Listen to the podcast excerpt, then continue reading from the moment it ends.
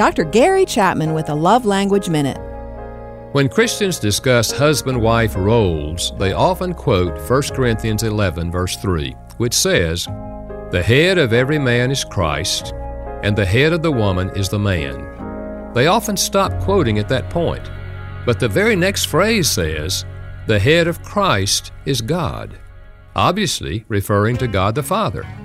Are God the Father and God the Son equally God? Yes. As the head, does the Father ever force the Son to do anything? No.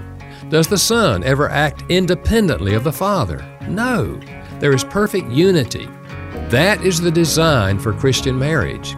Husbands and wives working together as a team with the husband as the recognized leader. Dr. Gary Chapman is the author of The Five Love Languages. For more, visit fivelovelanguages.com.